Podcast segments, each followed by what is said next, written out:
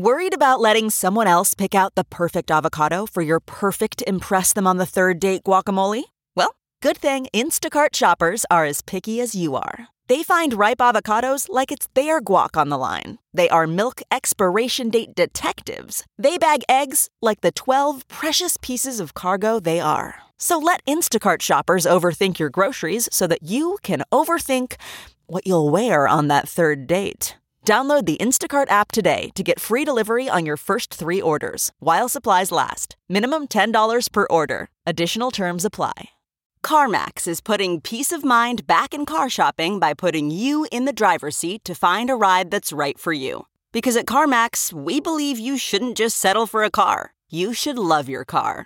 That's why every car we sell is CarMax certified quality so you can be sure with upfront pricing that's the same for every customer. So don't settle. Find love at first drive and start shopping now at CarMax.com.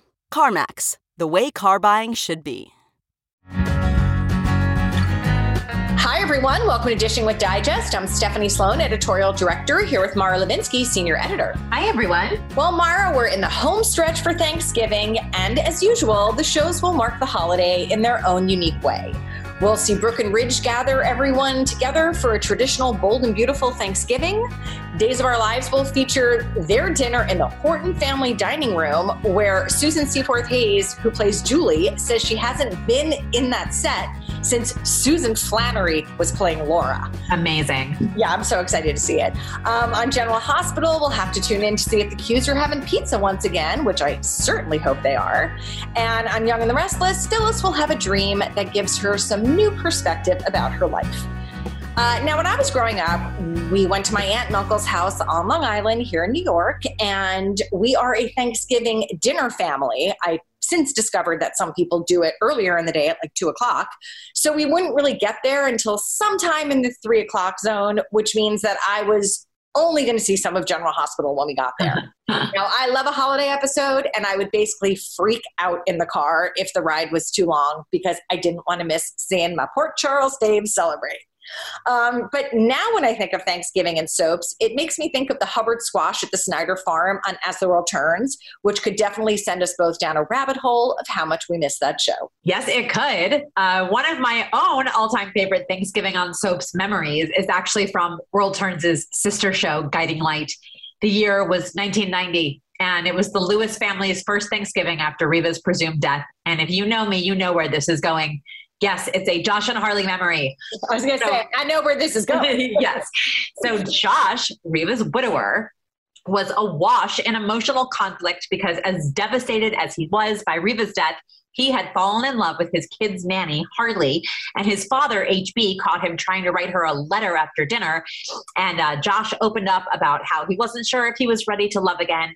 And HB said something like, Boy, if you weren't ready to love again, you wouldn't be feeling it. anyway, I think because the P&G soaps always felt so homey to me, I really miss the way that they marked the holidays. But I've, I've also been a fan for many years of the Quartermaines uh, Thanksgiving, and I just wanted to issue a quick programming note, which is that due to some uh, earlier preemptions, Thanksgiving on GH is mostly going to fall into the air week after Thanksgiving. Uh, but there are lots of different character combinations and families that we will see celebrating, not just the Quartermaines. So I think it will be worth the wait. Uh, and in other GH news, the cover story of our new issue deals with the climax of the Grease storyline, where the show's head writers hinted to me that not everybody in the mix will make it out alive. But back to Thanksgiving. Stephanie Sloane, what are you most thankful for when it comes to soaps? Oh, wow. Okay. Uh, let's see. So, I guess in the big picture, I'm going to say that they're still on the air. but if I'm going to go show by show, I will go alphabetically. Um, I am thankful that Deacon and Sheila are back on Bold and Beautiful and to see Ted King in a new role in daytime. Um, on days, I am thankful for the resurgence of the Carver clan and that the show did the Beyond Salem spinoff for Peacock and that we're now going to see a holiday special in December uh, on General Hospital. I'm very thankful that Sonny came home and that he and Carly reunited. Uh, and on Young and the Restless, um, a few weeks ago, I would have said, I'm really grateful for Nick and Phyllis, but since they've split, I'll say thankful for the incredible performances from Joshua Morrow and Michelle Stafford as Phick was breaking up. You? Well, I am thankful that uh, B&B's Hope is standing up for herself to Liam on the subject of Deacon and uh, that Taylor is finally going to be back in the mix. I am thankful that we are soon going to find out where Days' Sammy was carted off to and see her portrayer, Allison Sweeney, again. I am thankful that Laura will be back on screen soon on GH, and fingers crossed that the climax of the Greek storyline means that Scotty will uh, get his schnitzel Obrecht back. Uh, and on Y&R, I'm just going to continue with this homecoming theme and say that I'm thankful that Missy Egan's Chelsea is poised to return and uh, looking forward to possibly seeing her go head to head with Sally for Adam. And just generally speaking, I am thankful for like all the things that happened on soaps this year that made fans happy and felt like good payoff for them. And I feel like our guest today has been at the center of one such storyline. Oh, yes, she has. It's Victoria Konefal, who plays Days' Ciara, one half of one of Soap's most popular duos. Now, we had Victoria on in 2018 with her co star Robert Scott Wilson, who plays Ben. And at the time, we ruffled some fan feathers by focusing too much on the fact that Ben is a serial killer and their romance was, you know, a little hard to fully support in the beginning. But here they are, three years later. They're married and expecting a child. But I'm actually curious to see what Victoria has to say about the beginning of the Cin romance, looking back at it three years later. Oh yeah, me too. And and since we've yet to speak to her solo on the podcast, I am genuinely excited to get to know more about her. Well, me too. So let's get her on the line and see what's up. Hi, Victoria. Hi, Stephanie. How are you? Good. How are you? Great. Well, thanks so much for joining us today. Thank you for having me. It's always a pleasure. So we haven't spoken to you on the podcast in three years, and last time it was with Rob. So now we get you alone, and we're going to get much deeper into yeah. VK. Okay. So time with V. That's right. so let's start. You were born in New York City and raised in Brooklyn. So tell us about your childhood. Uh, my childhood was really cool in that I, because I grew up in, in New York, I had that city element that that helped raise me, that grit.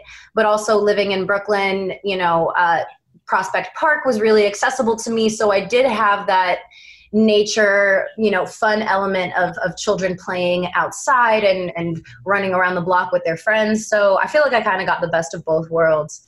Um, and, and New York is a city that's, that innately immerses you in creativity and art regardless. Uh, so it definitely had something to do with my career choice, I think. Uh, I was surrounded with it since I was born. And uh, I, I think New York had a big part in in me making the decision to pursue acting and every part of my personality man every new yorker can agree like new york raises you so i'm i'm very proud to be from brooklyn what kind of kid were you i was really adventurous um, my mom told me that i never cried even as an infant she thought that something was wrong with me that i was broken because i, I never cried um, and I was always just very fun, very silly. I would always take risks and like climb the fences and, and collect the animals. I remember every time it rained, I would uh, go downstairs into the neighbor's front yard and collect the snails because there were like hundreds of snails after it rained. Oh my God. Um, I love the snails. And I would collect them, put them in jars, play with them, and then release them, you know.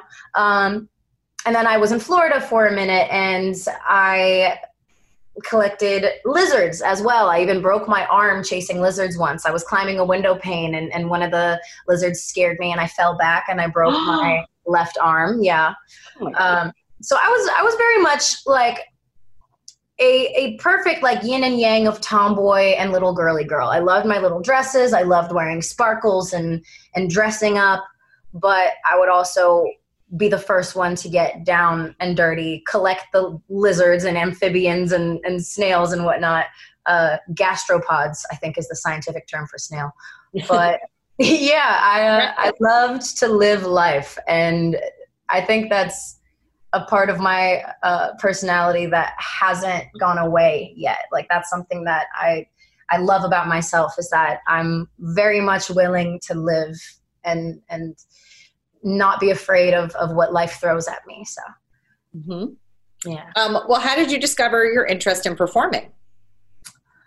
I I was always a creative kid. Um, like I remember I would take, I think I've talked about this before. I, I would take um, aluminum foil rolls and, and create outfits for myself and put on fashion shows. So I always liked being in the spotlight. Um, in terms of growing up with my family, like I would always put on some kind of dance performance or something. But I remember I was in an off I was in attendance of this off Broadway production of The Hobbit, and it was a school field trip, and my mom was chaperoning, and I loved what I saw, and I didn't understand theater etiquette. I didn't get the rules, so I like got up to join them at some point um, in the middle of the performance. And my mom grabbed me back, and she was like, "No, you can't do that." And I'm like, "Mommy, I want to be in the play." and then uh, the director found us afterwards, and he wasn't angry, he wasn't upset. He liked my spunk, and he actually needed a kid my age um, to play a role in the South Pacific. The production was having auditions two weeks from then and he asked me to audition. I auditioned and I booked it. And so I was with that um, off Broadway play production company um, from like second grade till eighth grade. I was with them for a very long time. Um, and I fell in love with theater. And then I joined the drama club in middle school and I went to, you know, LaGuardia, which is a performing arts school. And I always knew that acting was my first love. I didn't know that it was possible to turn a career out of it. It always seemed like a far fetched dream. Like, how do you even get on the movies? How do you even get on the TV? You know, it, it seemed pretty unrealistic. Um, and then I've, I, have figured out a way to make it happen. I don't know. yeah. Uh, LaGuardia had this uh, senior showcase, and agencies um, from around the city came to watch us and scout us. And I got scouted and started auditioning. And, you know, the rest is history. I'm not sure where this falls, uh, if you were in high school or if it was after high school, but something fascinating on your resume is that in 2015 you were named Miss Poland America. so tell us about that experience. Like, I'm so curious what made you want to enter the pageant and then to win it. What did that mean to you? Sure. Um, so I did not want to enter the pageant at all. I came home from school one day. This was in high school, senior year of high school. And I came home from school one day, and my mom's like, "How was your day?" And I'm like, "Oh, it was great." And she's like, "By the way, I entered you in a Miss Poland New York, and you won because they only ch- they chose Miss Poland New York based off of online profiles." She's like, "Yeah, I uploaded your pictures and your resume, and you won. You're Miss Poland New York." And I'm like, all right, great. She's like, yeah, and you're competing in the national competition uh, in two months. Um, okay, without my permission, fully. She just entered me without my consent. Um, I, mean, I didn't take it seriously, is the real kicker because, like, uh, there were a bunch of girls there. They flew in from Arizona, from California. They really wanted it. This was their passion and it was not my it was just fun for me. Like i decided to to turn it into a fun experience a learning experience.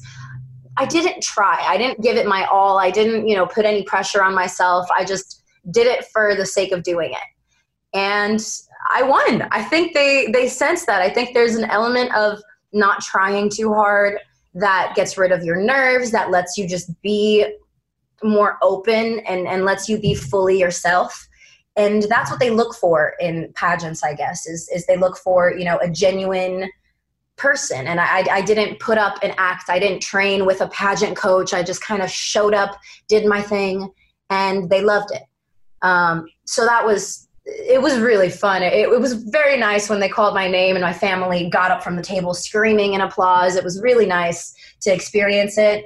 Um, in hindsight would i have rather had one of the girls that wanted it to get it? Absolutely. A friend of mine was competing with me. She was uh, miss poland new jersey and she had been trying for five years. And i really i was rooting for her the entire time. I remember when they were calling first place i was holding her hand and i'm like they're going to call your name. They're going to call your name. And they called my name and i was like oh my god this is embarrassing for me. Uh, but yeah it was it was fun. I'm really grateful for the experience. I had a wonderful time as Miss Poland for the year. Um, I, I, wouldn't change it, but it, I definitely did not want to do it. I'm not a pageant girl. pageant pageantry is not my my uh, passion. So it was interesting seeing how far I could go in that competition, not even caring about it. What do you get to do as Miss Poland? What are the what are the the perks of the job? Yeah, so the Polish community in the East Coast, especially New York and, and New Jersey, is pretty prevalent. We have a nice, you know, group of, of Polacks, if you will. Um, and so I got to, I remember there's this Polish Day parade that happens every year in Manhattan. So all of Fifth Avenue is blocked. Um, and each Polish community or, you know, the veterans and the Navy officers of Poland and, and the church group and uh, every group gets a different float. And I remember I had my own float. I had a crown. I got to stand at the front and I had to like wave for two hours as we went down Fifth Avenue in Manhattan. Um, the little Polish girls lined up on the sides and they were like throwing me flowers and calling me princess and like blowing me kisses and that melted my heart into like I, I couldn't that was really sweet seeing the children look up to me as an actual figure of importance. They thought I was an actual queen, like the Queen of England or something. They thought I was the Queen of England coming to New York to visit. Um, they looked at me like I was a star. And I I loved seeing the look on their faces when I blew them a kiss. They got so happy, you know.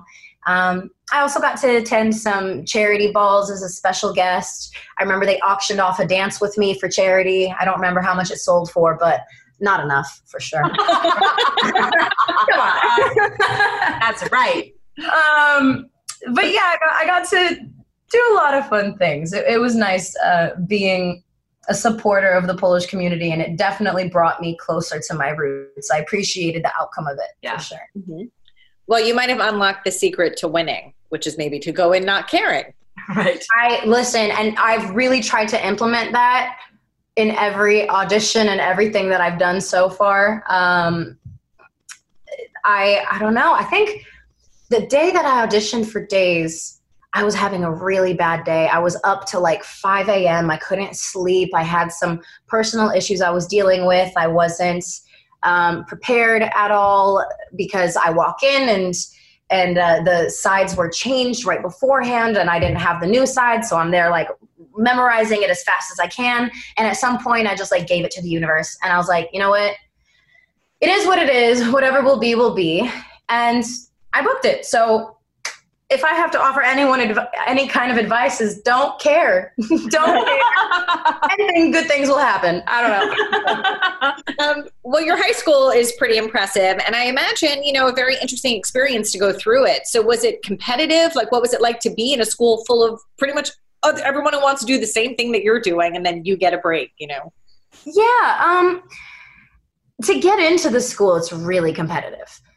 Thousands of kids audition um, some of the kids that got in again flew in and, and their families uprooted and moved to New York from across America. Uh, so it's it's very serious, and I was fortunate enough to live in the city that the school is located in. Um, but yeah, I auditioned, and and I think about a hundred drama kids get in every year, and five to six thousand kids audition. It's crazy.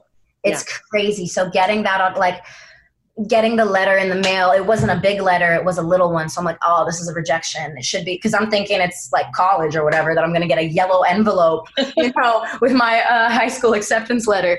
But it, it is as rigorous as college, honestly. Um, but being in it, it, it wasn't. We weren't taught to compete with each other because we were given I guess, a group or a typecast once we got in. They made sure that, or somewhat, they made sure that the, the group of kids who got in was somewhat diverse so that we all had different roles to go for. Um, also, they didn't let us audition for movies or anything until our last year. So it was just play. It was intense, like technique training, reading plays. Um, different acting exercises, improv, musical theater, tap class. They just tried to get us very well rounded for anything that we might possibly get. Um, and so half the day was blocked out for acting, which is unheard of. Uh, even in other performing arts schools in the city, we had the most time therefore our school days were really long. We would start at 7.30 and get out of school by 4 4.30 most kids get out at 3 um, we were worked really hard from the very beginning um, but i appreciate it so much because though the curriculum did care about academia it wasn't there wasn't a lot of stress on it. It was like you're here for your art uh, and that's something that i really appreciate because I don't know, a lot of kids struggle with math and science and and the pressure to excel in it doesn't help. So the fact that they gave us support and and you know like they let us know that we were there to learn obviously but also to do what we love and figure out how we're going to implement that in the rest of our lives so i'm very very grateful for going to that school so, talk us through how you ended up in LA. Mm. Um, I went to college for one semester, and then I I was already signed with my agency at the time, and they were pressuring me to move out to LA. And I'm like, you guys, I'm literally 18. I'm in my first semester of college. Like, don't I need to finish college first? Isn't that the rule? Like, isn't that what I'm supposed to do? They're like, no, you can finish college whenever you want. If you ever want to finish college, that's not what life is about. And I'm like, y'all are crazy. Stop trying to make me not have a degree. I'm gonna sit here. You, you can keep auditioning me, but but like I'm staying in New York. Also, I thought that my mother wouldn't go for it. I was like, my mom's not gonna let you guys make me go to LA. That's insane. Um, and then I auditioned for this film for the lead, and I booked it. And I was like, okay, all right, it caused me to reevaluate because I'm like, if I can book a lead in a film as my very first booking, what else can I do if I'm a full time auditioner? Uh, so that was what propelled me and, and, gave me the confidence to want to go to LA. Um, and then it took my family a bit of convincing, but ultimately my my case was, mom, if you forced me to stay here and finish college. What I'm going to do when I graduate is move to LA, become a waitress. I don't want to get a job in, I was um, majoring in criminal law and psychology. And I'm like, what I want to major in will force me to build a full time career out of it. I don't want that. I, I want to go to LA, get a waitressing job, make my rent money, and audition, audition, audition. So if you whether it's now or four years from now that's what i'm going to do. So are you going to make me waste my time or not? I'll finish college um, after my career as an actress is over which that's just bs completely because it's never really over. Um, but yeah I, I eventually convinced her and i took a road trip when i was freshly 19 i took a nice seven day road trip to california and I didn't know anyone um, except for this one girl that I filmed that movie with. Oh, so I filmed the movie and then I decided to move out. That was my um, timetable because the movie filmed in Cape Cod, Massachusetts. So I was in Mass for a month filming the movie, came back to New York, and moved to LA shortly after. Um, and yeah, and that's when I, I started looking for waitressing jobs. I got one and I, I started working really hard, working to get those tips to make that rent money. And then I started booking. I booked, you know, a couple of Lifetime films, a Modern Family episode, and then Days. Mm-hmm. Well, first tell us what was your adjustment to Los Angeles like, having grown up in New York? It must have been a little bit of culture shock. Sure, yeah. Uh, I loved it at first. I fell in love with it completely. Um, mostly because of the beach. I remember I was at the beach every single day. I was spending so much money um, to get there on gas and whatnot. I was just like, and that's money that you don't have when you're, you know, foraging for tips. But I'm like, this is my priority. I want to go to the beach every day. Um, I want to hike every day. I want to, you know, LA is wonderful in that it's easy to eat healthy out here and I enjoy the healthy food and there are different, you know, cryotherapy things where you go into this giant cold room and they freeze you and then an infrared red room and they sweat you out. Like it's just so interesting to see what is available out here to do as opposed to New York. In New York they don't really care. It's like you go on the subway, you get your pizza, you go home. So it's, it's really, it's really different to see how I would spend my time. Um, I I enjoyed it a lot. The the culture shock and the societal part of the culture shock happened the longer I was here. So I remember a year, a year and a half in, I started being like, okay, these people are really not like people in New York. And I do miss New York. Like I've never, though I've been here for five years now, six years now, I've never lost my New York mentality. Um, and I think that's what's keeping me sane because, you know, not to knock Los Angeles, but it is a town where everyone wants something. And, and when they see you, they don't see you. They see what you can do to help them. So it's just like i can't i can't handle the shallow aspect of la i can't handle you know people always needing to look perfect. That puts a lot of pressure on me and i struggled with that for a minute. I had some confidence issues which was never an issue for me growing up because i just simply didn't care. Um, but like had me starting to care and I, I hated that. So eventually i reflected. I figured it out. I'm back to like I don't I don't care at all. Um, and I'm I'm healthier now in terms of my mentality, but I, I did struggle for a bit just because it was hard for me to find people that made me feel like I was at home. You know. Yep.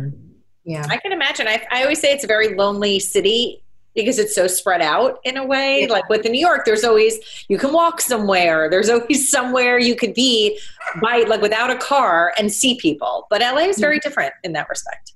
Absolutely. And it's a small town. You see the same people over and over once you start going to the events and you run in the circles and you can meet someone a hundred times and still never get to know them. It's crazy. So now let's talk about some of your pre-Salem gigs. As you mentioned, in 2016, you shot an episode of Modern Family. So tell us about that experience. That experience was so fun because it was my first big budget, big time role. My audition for it was pretty crazy. I was, it was early in the morning, like 7 a.m. My agents weren't up at the time. Um, and I needed to get gas right before because it was about a 40 minute drive from me. So I'm getting gas, I'm running a little late, and I'm like, oh my God. And, and, and the gas canister, I don't know what happens, but as I'm taking it out, it sprays gasoline all over me. I'm covered in gas. I'm like, you're you're absolutely kidding me right now. So I run into the gas station bathroom. I take my clothes off and I start scrubbing them in the sink to try to get some of the gas out because I'm covered. I don't have a change of clothes, nothing. I'm like, oh my God, I'm going to be late for this audition. This is a huge audition. I can't miss this. Like, this is my job. My job is to show up and do my thing.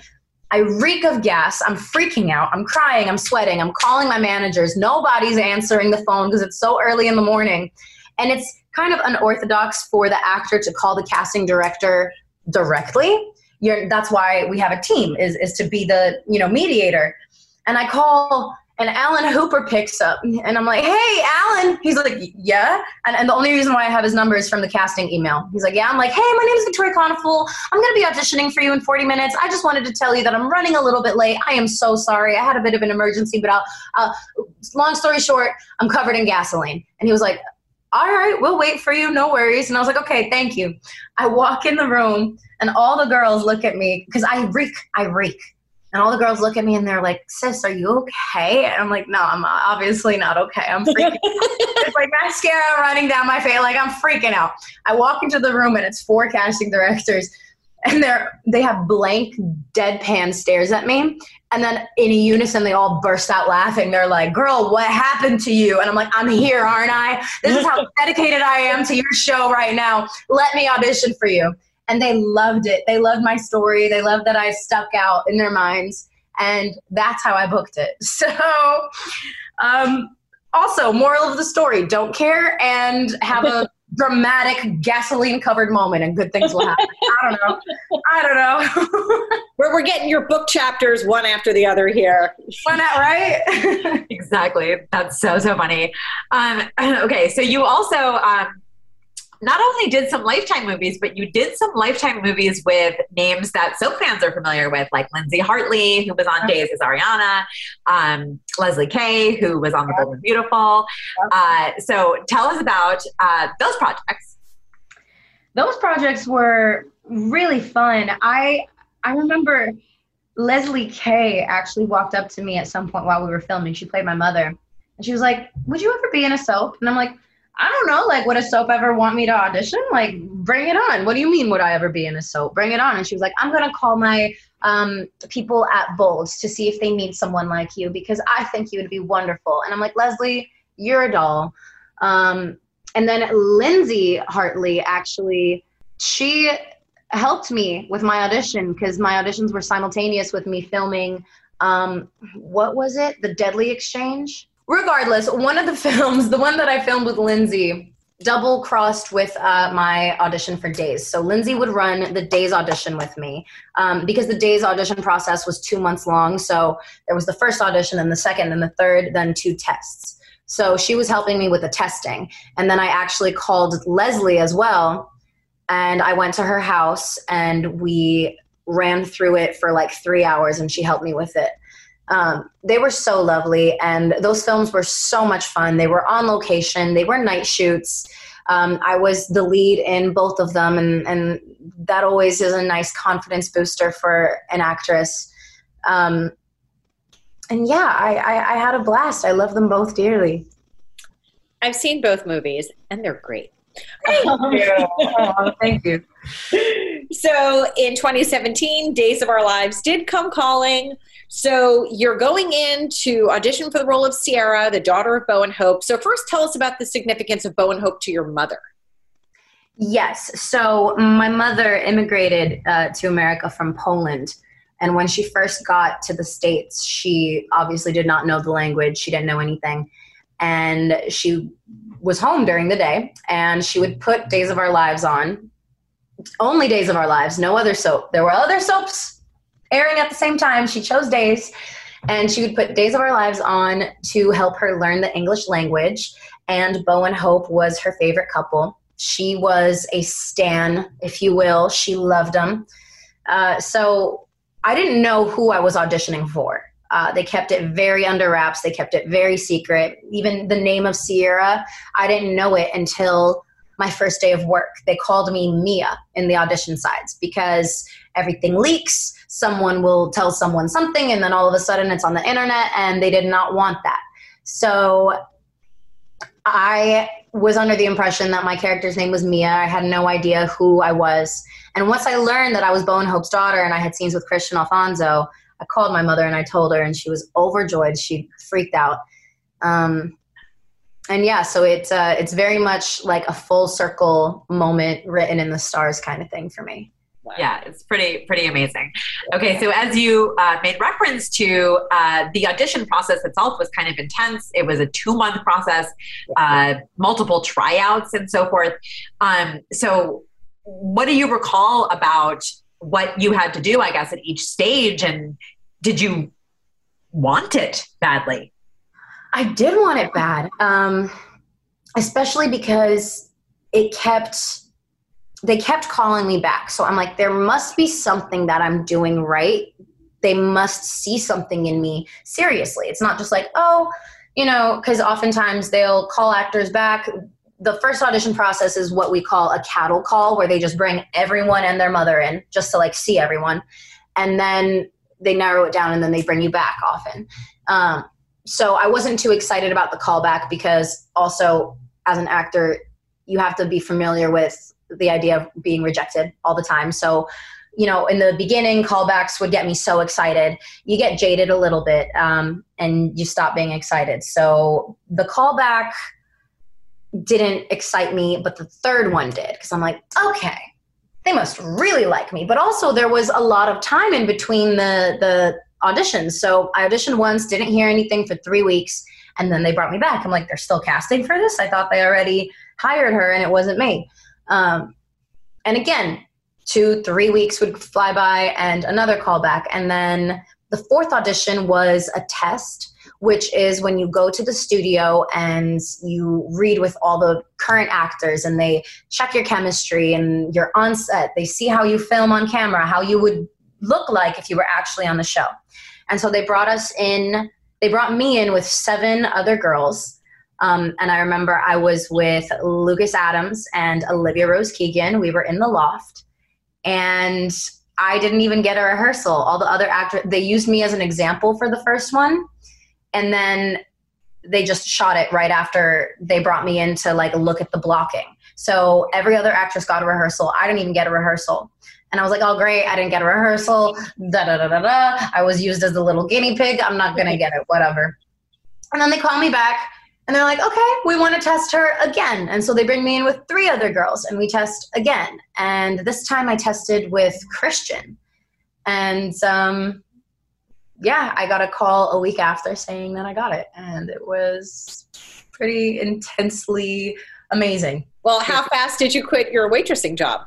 So I was actually on my way uh, to a shift, a, a midday shift.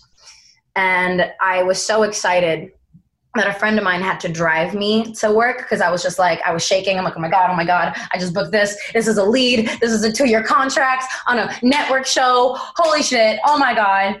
Um, and I gave in my two weeks because the restaurant I was working at was a small business, like family owned. I, I don't want to leave them in the dust having no one to, you know, fill in for me. Um, so and they're very meticulous with who they hire. So i told them i'm like hey guys i will be putting my two weeks in.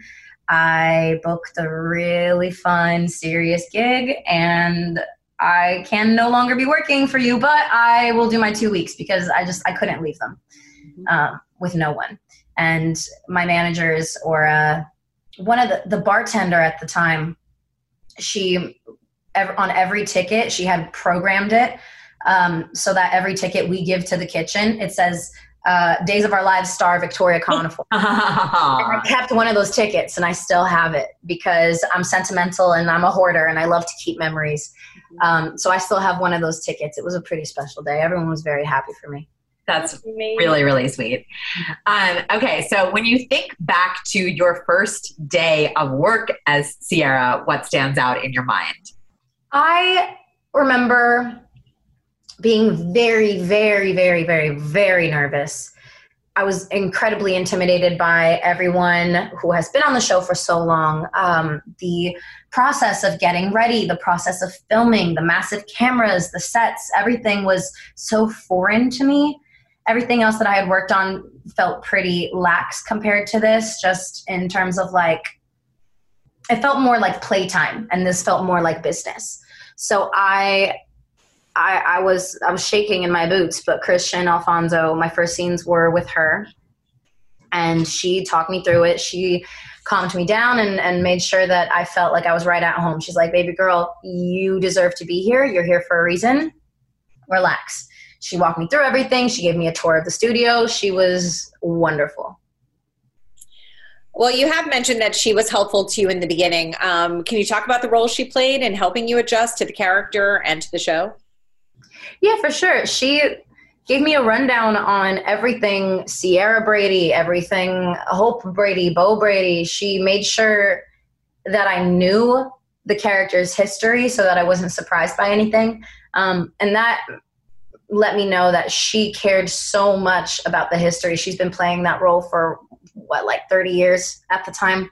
Um, and she was still so passionate about it. And it was incredibly admirable, admirable. And it, it inspired me to do better um, just because watching how meticulous she was and, and how much she loved it after all this time i was like yeah i need to i need to match that i need to match that energy we know like right away it seems like you hit it off quite well with ms olivia rose keegan uh, who was playing claire at the time uh, so talk to us about your friendship with her which uh, we always think you guys are so cute together when we see you on social media. Oh, she is my the little love of my life. I love her. Um, we in the beginning, I, I typically am reserved when I meet someone new. It takes me a while to open up, but she was just this like bubbly ray of sunshine and i remember feeling so comfortable around her and we immediately clicked though our characters hated each other and that made it even more fun because we got to slap each other and punch each other and pull each other's hair. Um, and after everyone would yell cut, we would hug each other and laugh. So it was it's it's a blessing to be able to work with your best friend, and she became my best friend because of the show. So I I love it, and uh, yeah, we clicked immediately. We're both Scorpios. We bonded on that. We bonded on, um, you know, we live really close in proximity to each other, so we would always be at each other's houses. Um, you know, COVID changed everything in terms of that. So uh, I didn't, I, I wasn't over for a year, a year and a half, but we would see, we would try to see each other and, and catch up and, and FaceTime and whatnot. But um, yeah, she is absolutely lovely. I love her to death. Mm-hmm. Well, it was in your first year on the show that the Cin coupling took daytime by storm. Mm-hmm. So, what do you remember about when you first started working with Robert Scott Wilson? And mm-hmm. at the time, did it feel to you like it was working, or were you surprised by how big the audience response was when that story hit the airwaves? I did feel like it was working, but I was also very surprised. I didn't know that it would blow up like it did because initially Ciara was dating Theo and then she was dating Trip and she had couplings before and we had a fan base. We had you know um, the tiara stands where they would i remember they once sent us a tiara because it's trip and ciara so that's our couple name. And they sent me a tiara. It was very sweet. Um, but I, have had ciara had boyfriends on the show before and ben wasn't even Ciara's boyfriend in the beginning. He was just the crazy killer that picked her up from the side of the road. My his purpose in Ciara's life was to complicate her broken leg further and complicate her broken heart because she had just walked in on trip sleeping with Claire. And uh, my purpose in, in his storyline was to aid in his redemption for people to see him as the man who can take care of, you know, Salem's little sweetheart, Bo and Hope's daughter.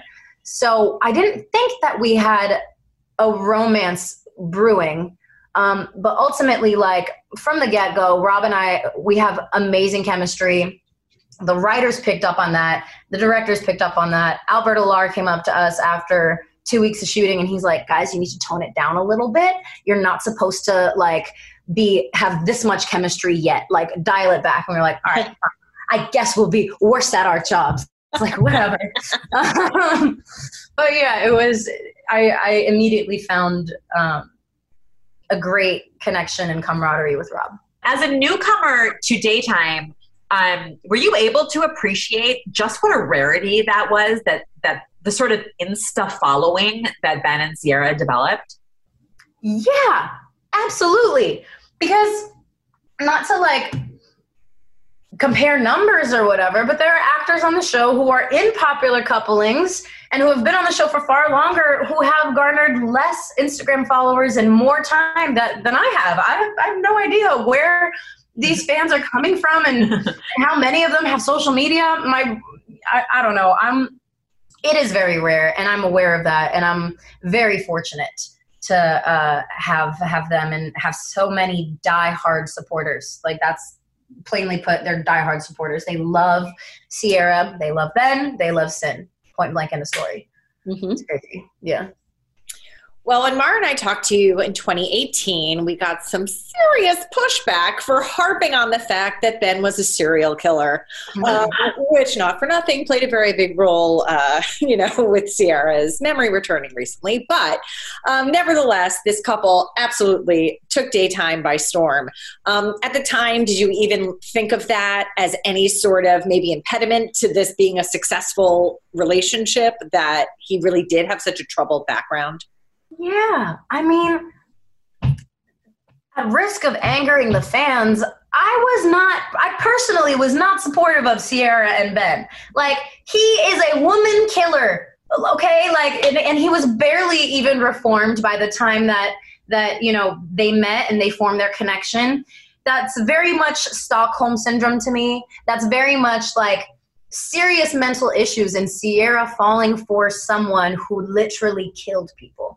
Um, granted, it's a soap and anything can happen, and love reigns all, you know, on a soap opera, but man, Victoria was not happy with that. Love Rob, love Ben.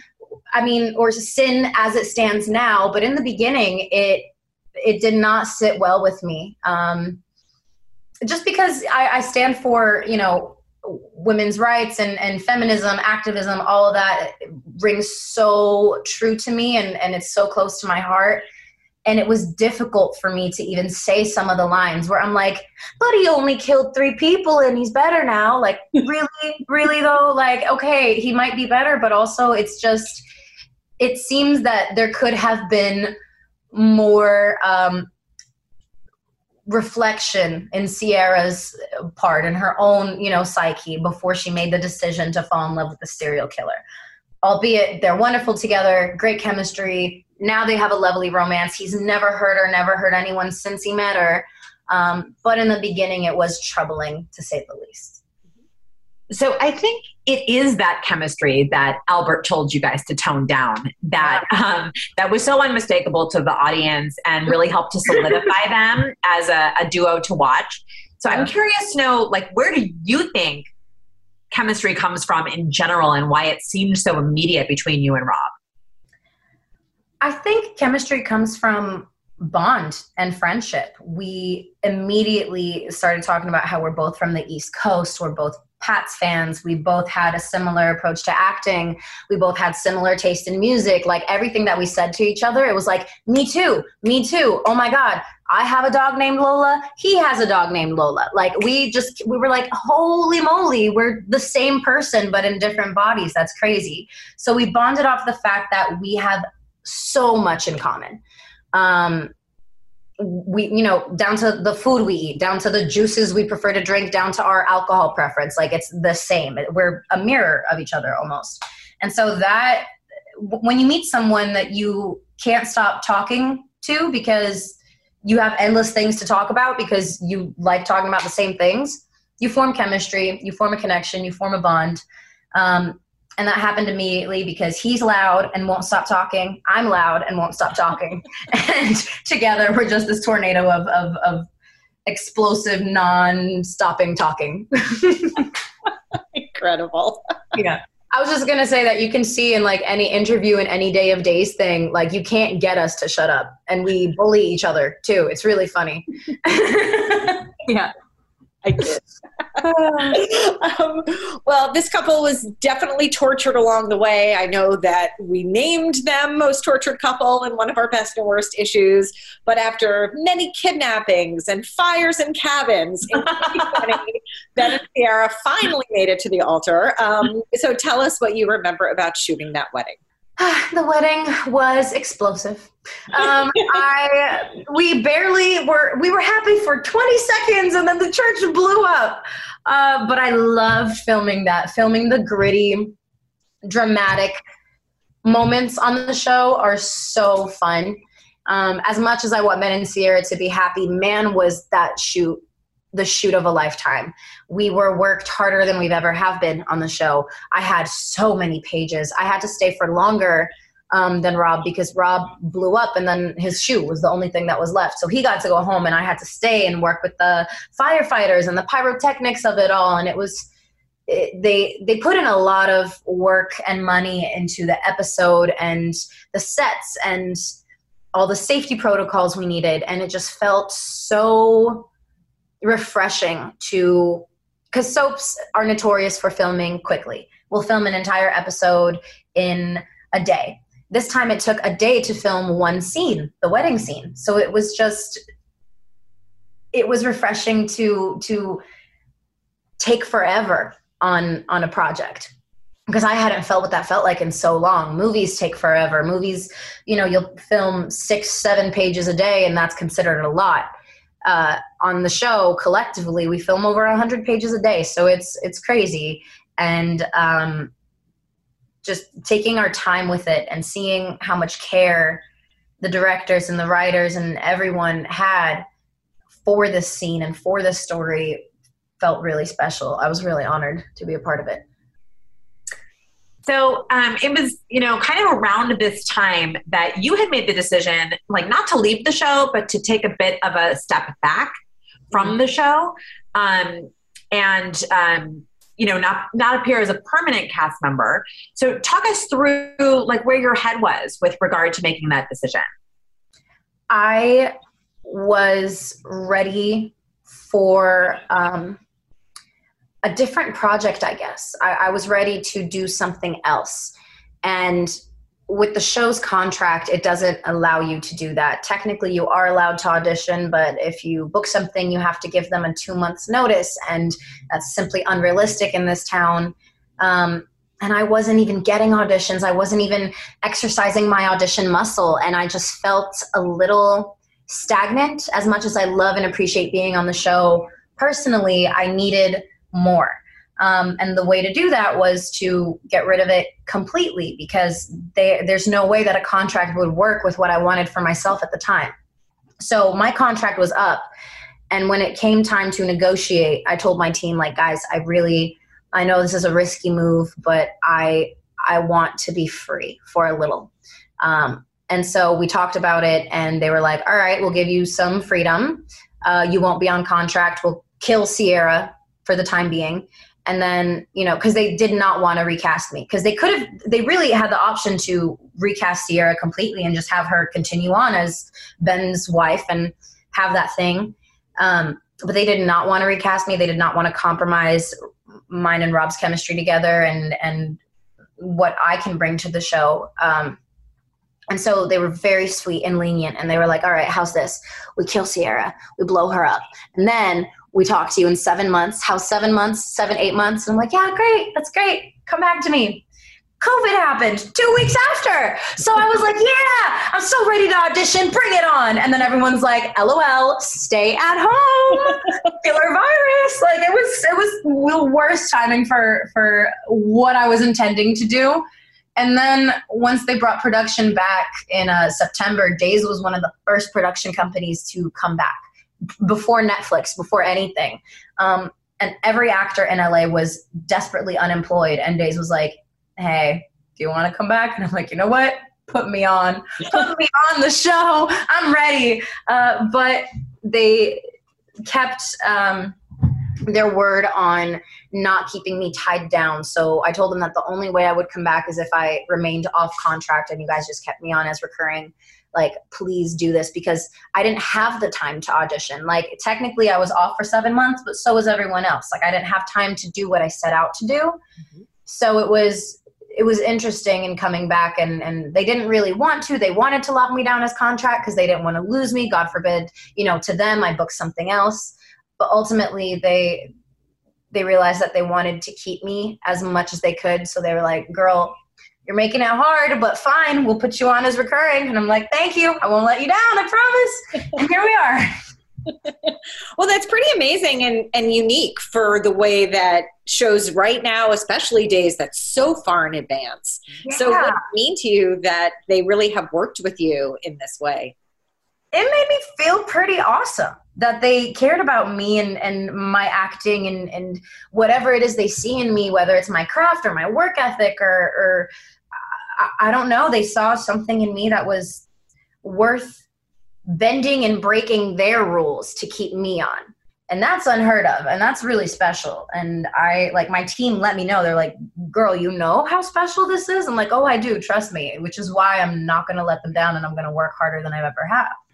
So, okay, let's let's get to the present year. So, uh, 2021 has brought a lot of changes for Ciara, which we'll talk about. But there's one big one that happened for you that I want to touch on, which is that you can now uh, claim to be a daytime Emmy winning actress, Victoria. Oh, yeah. um, so, what did it mean to you to have your name called? Um, it. I. Mm, it felt. I remember when they called my name, I put my head in my hands and I immediately reflected to my younger self, my younger self who dreamed about that moment.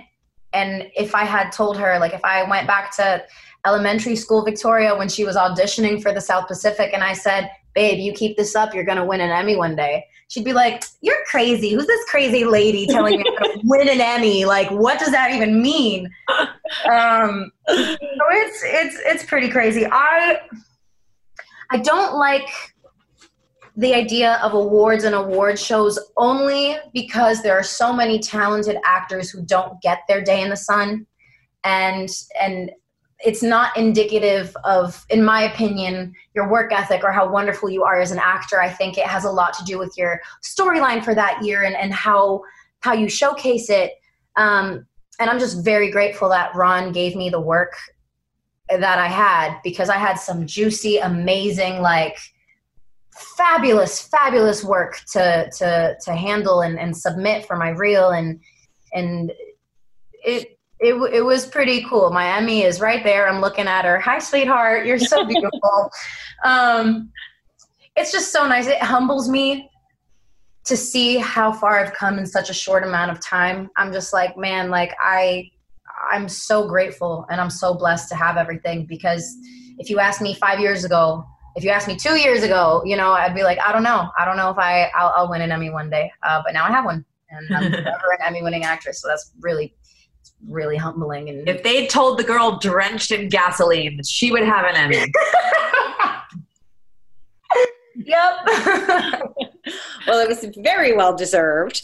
Um, and certainly 2021 has brought its own sense of drama to Ciara's story. So, first of all, we saw that she was alive in a what I called a very you inspired cage, being held by Rhodes and reading books. Mm-hmm. Um, so, did you enjoy that change of pace for her? I did. I did. Um, and Jason, the actor that that kept me in the cage, he was so wonderful. He's so talented, and watching him work, he admired me.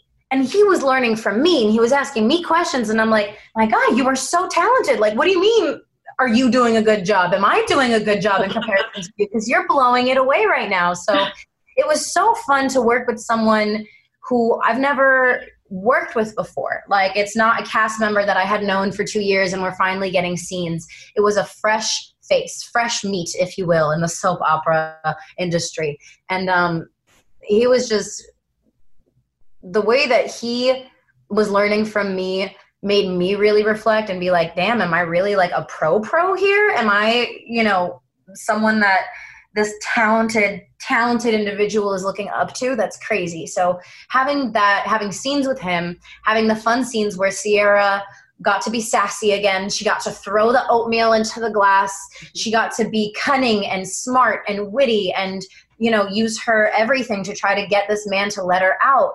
Um, it it was really fun to be playing like not the damsel in distress but the damsel that is badass as well because she was stuck in the box, but she was not about to go down without a fight, which was amazing. Mm-hmm.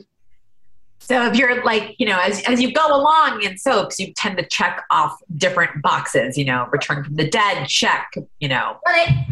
interrupted wedding, exploding wedding, check, uh, amnesia, check. So check. talk to me about, um, you know, how you approached playing Ciara who was and wasn't the Ciara that existed, you know, prior to the memory loss. But also one, can I say, that gave a voice to what you said about Ben's past, which I thought was a very interesting full circle moment for that.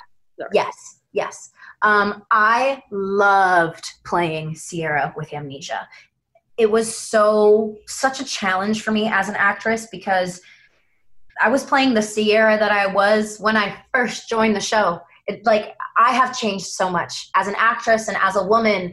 Ciara, the character development that I've you know developed for her changed drastically. So it was I, I looked at myself to study. I would look at old Ciara and I remember like trying to change the inflections in my voice even so that I can sound more because my voice has deepened over the years. So I, I tried to sound younger and I tried to sound like a bratty teenager instead of a woman who has gotten married and blown up, et cetera, et cetera.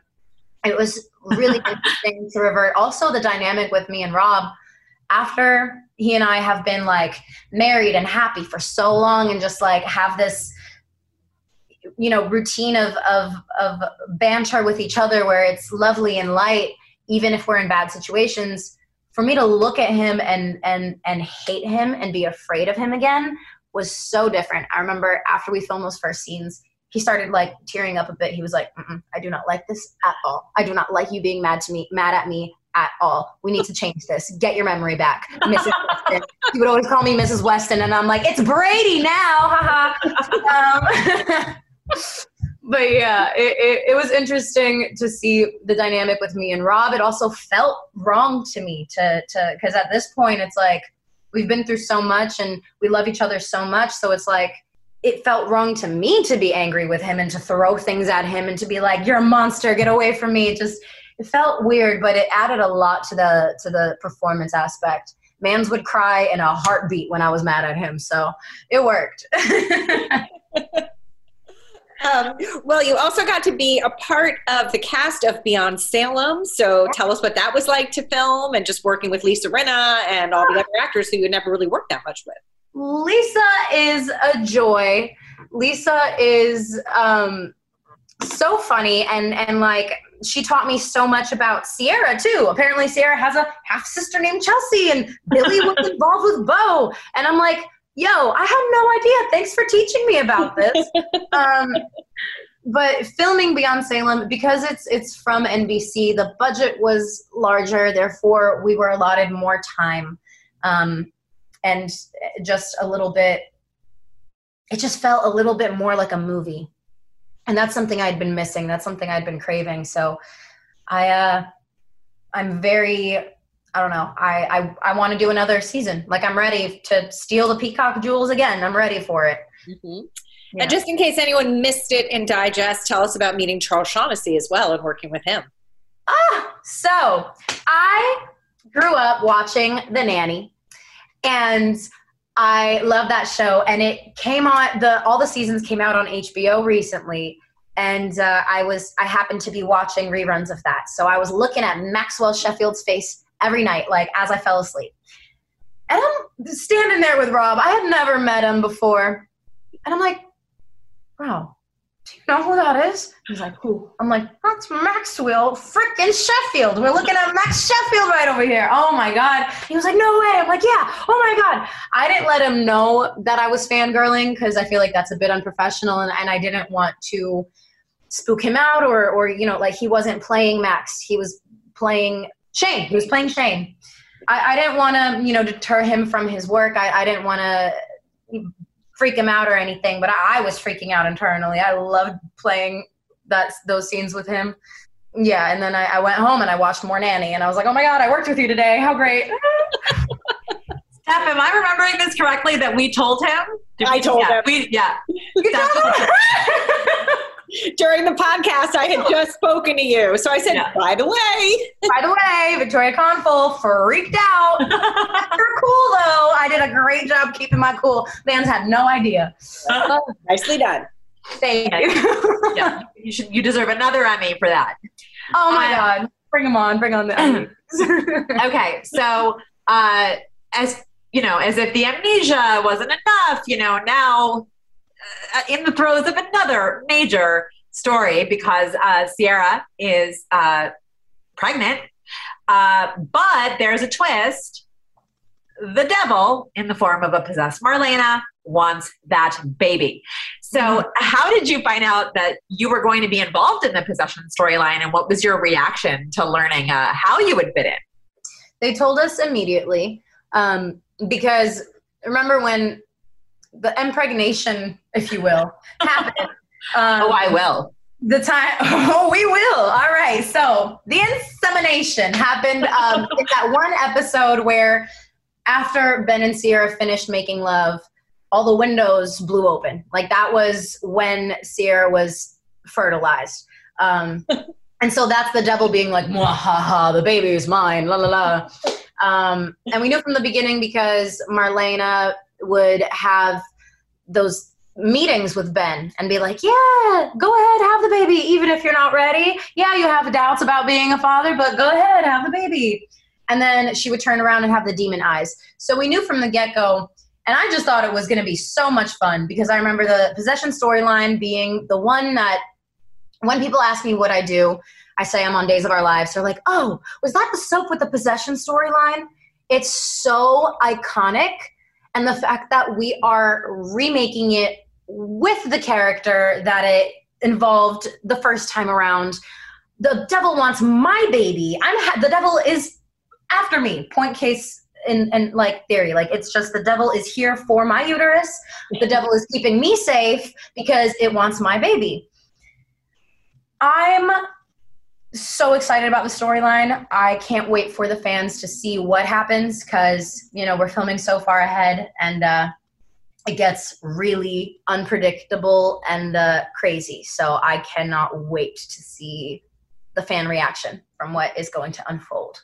Well, how have you enjoyed working with Deidre Hall, not just as Marlena, but as devil possessed Marlena? I didn't get to work too closely with her as the devil. I never saw her with the contacts or anything um, because it was always, I don't know, like someone would always keep her away um, I don't know how that worked, but every time she was the devil, she would disguise herself as Marlena fully. So I never got to experience that scary part of her. Um, but working with her closely is really amazing. Um, she is an icon at the show, and I never had scenes that had a lot of substance to them. You know, it was always very much passing, like, oh, hey, you know, Dr. Evans, hey, Marlena, how are you? Oh, I'm great, etc., etc. Um, so or or you know the amnesia storyline uh, i had some scenes with her but even those were very um, surface level so it was nice to to get closer to her and, and work closely with her talents because she has been on the show the longest and and it uh it, it was nice to work with a legend like herself looking back now at, at the totality of the storylines that you've played out as Ciara and all the different things that you've gotten to do. Is there one that's like closest to your heart, or even a chapter of the Ben and Ciara love story that that is closest to your heart? The scenes in the execution room where I brought Evan in at gunpoint and Ben was, you know, on the table, unconscious. Those scenes I'm the proudest of because I had found out that my father passed away the day before I showed up for work to film those. So just like being proud of myself as as a human being that I was able to do it. Um, simply put, those scenes are at the top of my list. They're the first ones that came to my head when you asked me that question, and I don't think anything else is is going to beat it. Those scenes mean a lot to me. Um, also because they helped me cope in a way. Um, it was really I don't want to say cathartic because I wasn't using my emotions to fuel my acting because if I did, I would have completely broken down. Um, if anything, Ciara was like a shield and and a, a, a safety blanket and a band aid for what Victoria was feeling. So my flight back home wasn't until later that day if I had to stay at home doing nothing all day, I probably would have driven myself up the wall. So having that job and having something else to focus on, putting all of my efforts and 110% of me into those scenes was my saving grace. So I, I do appreciate it. And people ask like, well, why did, why did you go to work? Why didn't you just not show up? And I'm like, I needed to go to work. I needed to do something. So um, those are at the top of my list. Well, we're obviously both so sorry and Thank you. Know, you. We're both so sorry for your loss, and that is incredible what you were able to do then, in spite of that. Um, but also speaking of proud, what are you most proud of when you think about the mark you've made on the show as Ciara? Just the fact that I could be considered a super couple or a legacy character in any way. These legacy characters that are considered icons in a way are uh, have been there for forever and they they have done the work and made their mark and and I've done so in such a short amount of time so that to me is just wild and I'm very grateful for it. Well, before we let you go, is there anything that you would like to say, like directly to the Days fans who are listening and who have obviously been such uh, such supporters and mm-hmm. just enormous fans of yours over these last few years? Yeah, uh, thank you guys for recognizing my art. It's what I love to do. You know, I am very much a human, and what I love to do is is what makes me happy and, and what feeds my soul is going to work and playing Ciara. Um, and it's because of you that I get to do that. It's because of you that that Ciara's storylines are so fun and I get to have so much fun with them. Your support is everything, and I love you. Well, this has been the most amazing chat. I just love all your stories. You're so funny. Oh, and we thank you so much for your time and just for sharing all with us. And there's a lot of drama ahead for Ciara, so definitely be tuning in. Definitely. Well, thanks, Victoria. Have a great day. Thank you so much. You too. Thank you so much for joining us. Thank you to Victoria Konefal for being our guest. If you like this podcast, please subscribe wherever you listen to podcasts. Be sure to pick up a new issue on sale now and come back next week for another podcast.